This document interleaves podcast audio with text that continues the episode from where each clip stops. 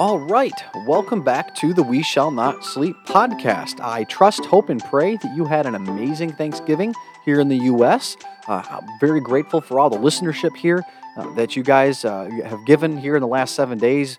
We have, I believe, the last time I checked, and I don't really care about checking the numbers, although sometimes it is it's fun to see. Last seven days, over 162 plays, um, over 5,000 plays in total, which I had not even uh, been looking at at all. So I think that's really encouraging.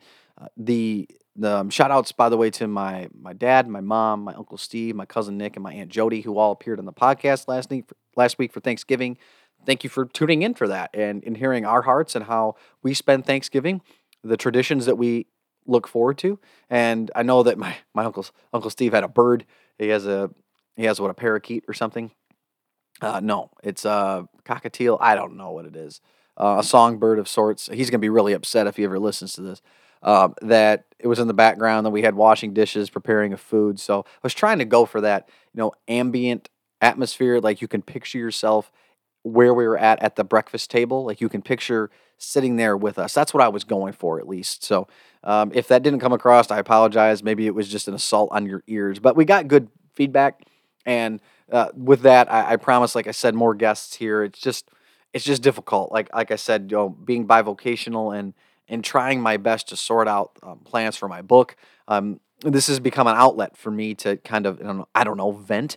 And I know it's not nearly as interesting as if it was a guest, but I want it to count. I don't want to do it because, uh, you know, I feel uh, as, as, if I, I feel obligated, right?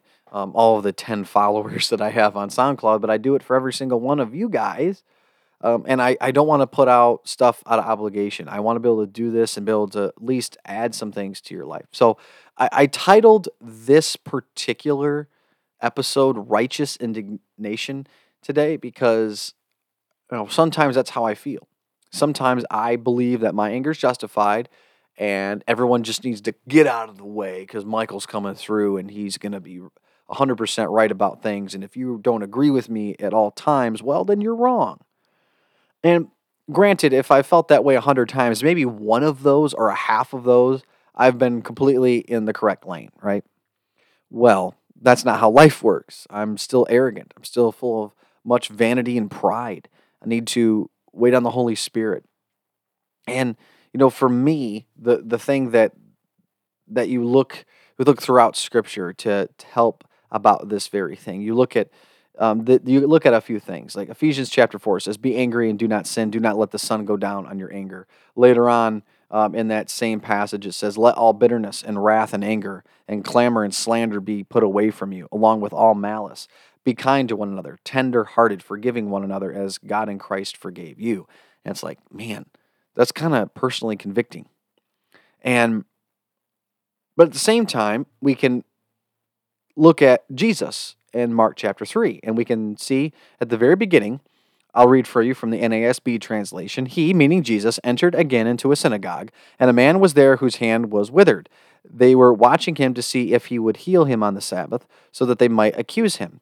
He said to the man with the withered hand, Get up and come forward. And he said to them, Is it lawful to do good or to do harm on the Sabbath, to save a life or to kill? But they kept silent.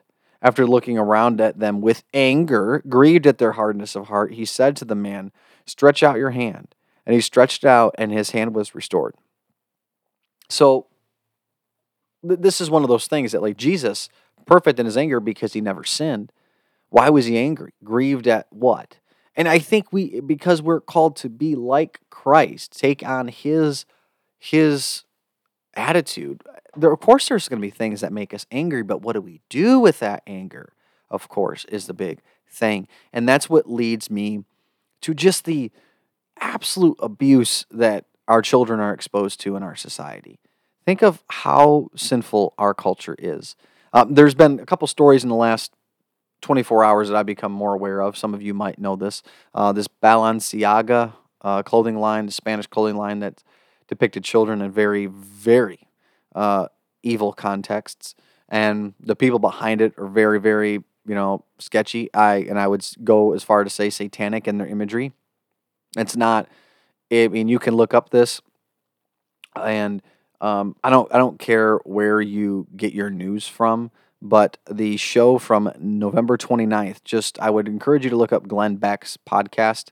Now, I'm not advocating that you listen to him from political stands. I'm just, I follow certain journalists that cover things that a lot of the mainstream press will stay away from okay, eh, because I like to know what's going on from a pop, pop culture standpoint. What I'm not advocating for is if you lean left or you're in the center, I'm not asking you to to agree with everyone's politics. I'm I'm not. I'm not this is not a political show. I'm just pointing you towards a source that I believe is trustworthy in this area in this specific time. And you can listen to his show from November 29th, 2022, the first, you know, hour of that show um, it, really, it's the first segment where he covers a lot of the stuff that they have unearthed on that.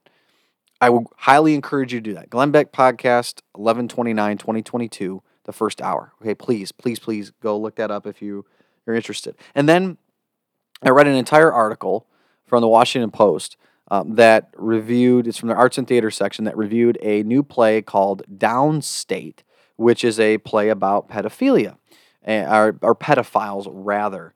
Um, and the the headline is called "Downstate is a play about pedophiles." It's also brilliant.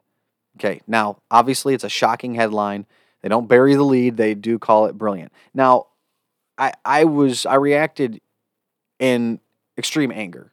I, wanted to check out the sources. I wanted to read everything. I don't want to just get sticker shock by any headlines. Okay, I I just my mother, Julie Crable, has given me the best, one of the best pieces of advice I've ever been given. She told me, Michael, when people tell you who they are, believe them. Essentially, when people say this is what I value or this is who I am, don't believe that they're lying or manipulating you. Just believe them. And for the for the wise among us, for the discerners, the people that can see beyond the veil that that have that pray about things and they're given God-given wisdom. We understand where our culture is going when it comes to our children, whether that's exposing them to uh, to exposing them to these things that I just mentioned. Um, it's talking about how we can continue to um, make our culture more accepting to pedophiles, more uh, under, like having understanding that well they're just misunderstood human beings. Well, they're certainly misunderstood. I, I would I wouldn't disagree there. But where it's moving towards in a satanic society that we live in, because this this country is not Christian. Okay, we're we're not founded by Christian principles, and we had believers that helped, But I mean, we're to say you're a Christian nation. That's kind of hard, right? Wouldn't most people, at least a, a majority of people, have to follow Christ in their hearts in every area, right? to be completely sanctified in order to even try to come close to even making a metric claim of being Christian nation, right? Well, it when we began when the church acquiesced its belief on marriage and monogamous marriage between man and a woman and that it was a fundamentally a religious institution. It had nothing to do with the government has nothing to do with the state or man. If you want to talk about tax benefits, you want to talk about uh, power of attorney, you want to talk about rights legally, that's not marriage. That's a human construct, so that I would agree. Now, if the definition is changed, we've acquiesced on that definition. The Bible's clear man and woman, monogamous relationship, to death do them part. Right? Now, obviously, you got a way out in, in adultery, abuse. Well, once we acquiesced on that, you can see the domino effect. Now, people say that's a slippery slope argument and it's out of fear. It's, well, it's actually when you give up the stance of like, this is how sexuality ought to be, you know, expressed, then there logically you can't say no to any other form of deviance. You can't. You, you cannot.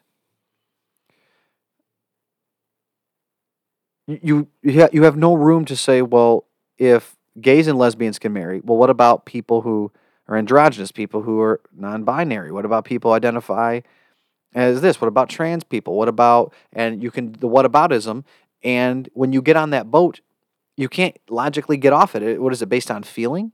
Because if we're talking about human rights and if we've already torn down the idea of marriage from what it biblically is, then, well, of course, it can be anything, right? You can marry a, a cat if you want to. Because who who is anyone to say that that's not your expression of love and whatever marriage is to you? Because we have torn down the definition. And where our, where our society is going is what maps the minor attracted persons, right? This is where it's going. It's already here and among us. It's people who because look like look at them. They're going to they're going to be the ones that are going to say, well, the Bible doesn't talk about age of consent. The Bible doesn't talk about what age a child becomes an adult. Those are all American 20, 20th and 21st century definitions, and it differs state to state, right? So when Jesus says, you know, it is better for a person to be to have a millstone thrown around their neck and tossed in the bottom of the sea and to harm one of these little ones? Well, he didn't really specify how little, right? Th- this is where it's going, guys. And I'm indignant on behalf of the grandparents and the parents and my fellow uh, men and women who I've talked to in real life who are not necessarily angry that our society is doing what it does apart from God, but at the blase no attitude that us Christians have about all this stuff. Look at what abortion, child sacrifice, it's what it is, right? Nope, don't really care that much. Eh, it happens. Oh, um, children at drag shows being exposed to a bunch of eh that's that those are only anecdotal things so that isn't really happening that that often that much and um you know children going on hormone blockers and and, and experiencing uh, transitions and then they're becoming infertile they miss puberty and they can't ever have children at that point um, tearing down of gender telling women that you know at least athletically the best women in our society are trans women. So the the fact is that women, you're so bad at being women that men are better women than women. That's really what it is. When it, especially when it comes to athletics. Look at what's happening around us. Wake up. For heaven's sakes. My question of the day to, uh, tomorrow on Facebook is going to be if Satan were to stand in front of you and declare that he is Satan, would you recognize him? Satan is, he has us so divided as a church.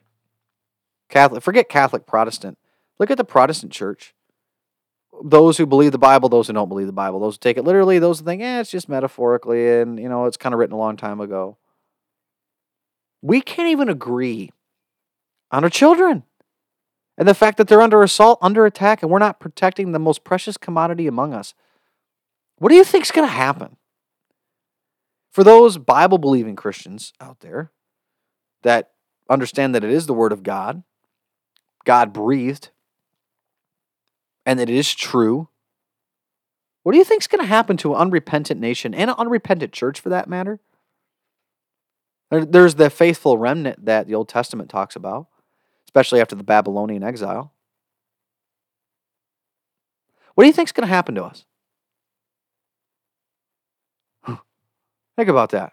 How much longer do you think God is going to withstand our pestilence, our debauchery, our turning the nose up at all this, our rather righteous apathy? Can I spin it that way? You know, this is how I feel. I am incensed at the apathy of the church. I'm not a prophet. I don't claim to know everything. I will never make that mistake. My family won't let me. My church won't let me.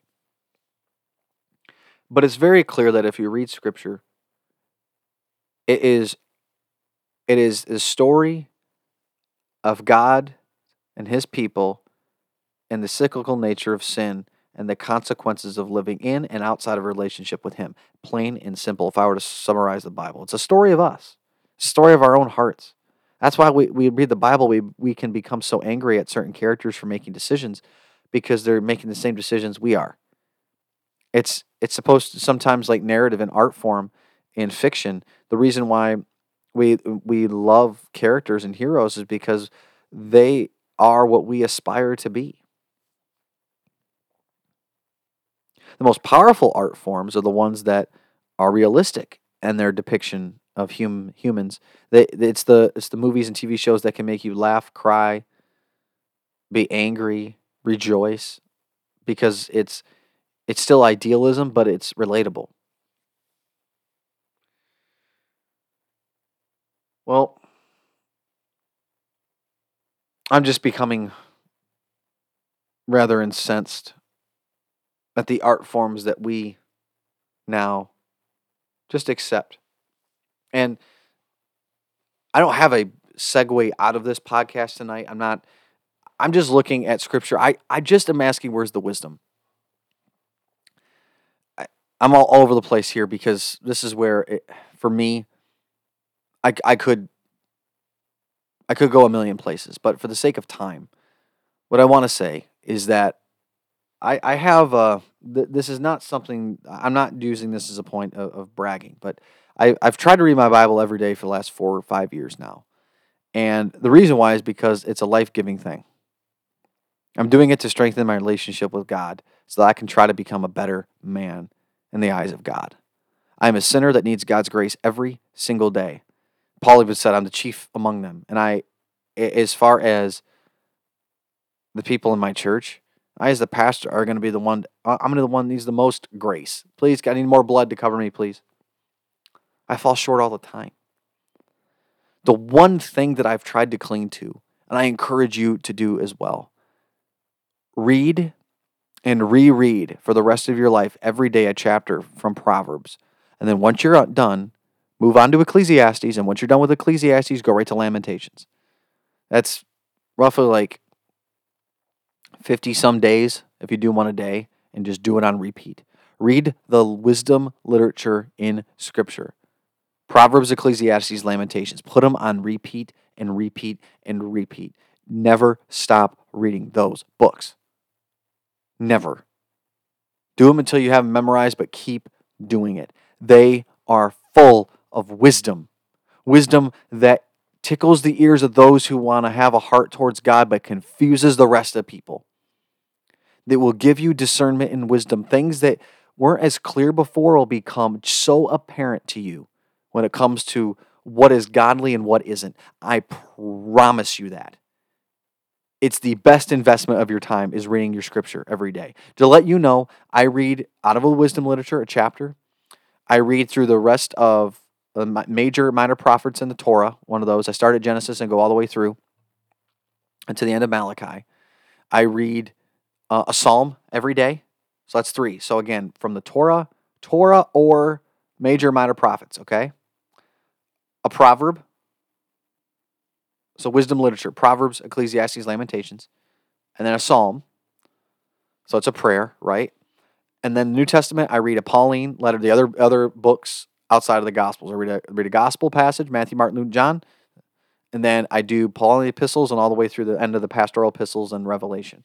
Have it all on repeat. It gets me through the Bible like like two and two thirds times every year, just in daily discipline reading. That had, that had, that excludes any other reading for church or preparation for a sermon or any sort of research or just other reading. It's just daily discipline reading on Holy Scripture every single day. Every single day. So that that is why I want to say where is our wisdom? Where is our discernment? Where are the prophets today that we need to be listening to? And if if we are deaf, if our hearts are deaf, how else can we spend time with God and and become closer to him if we're not reading our Bibles, we're not fasting, we're not praying? How in the world are we doing? And then we go to church and it just wasn't that good because the worship service really wasn't that great. They didn't sing my favorite songs, and I was only there for an hour because the worship service has nothing to do with God. It has everything to do with making me feel good. And we have the audacity to ask God for his blessings? Are you out of your mind if you think that way? I hope it's righteous indignation that I have because my heart aches for the people around the world, but specifically in this country. We have everything and nothing at the same time. Read your Bible. Fast. Fast from food. Go, gosh, go a day. Go 20, 20 hours without eating on a regular basis. Give that time to God and read your Bible. Pray. Get down on your knees when you're alone when no one else can see you and pour your heart out before God. Please and ask for repentance. Name what you've been sinful for, neglecting of. These are the things that will give life. Where is the wisdom? Can we recognize the evil that is right here at our front door? It's not hiding any longer. Please, please heed this warning. We must protect the least of these among us. We have to. We have no other choice. Lest we experience the wrath of God, which will come so swift and fast, I promise you, if we as the church continue to remain unrepentant. We shall not sleep. Thank you, guys. May God bless you. May God keep you.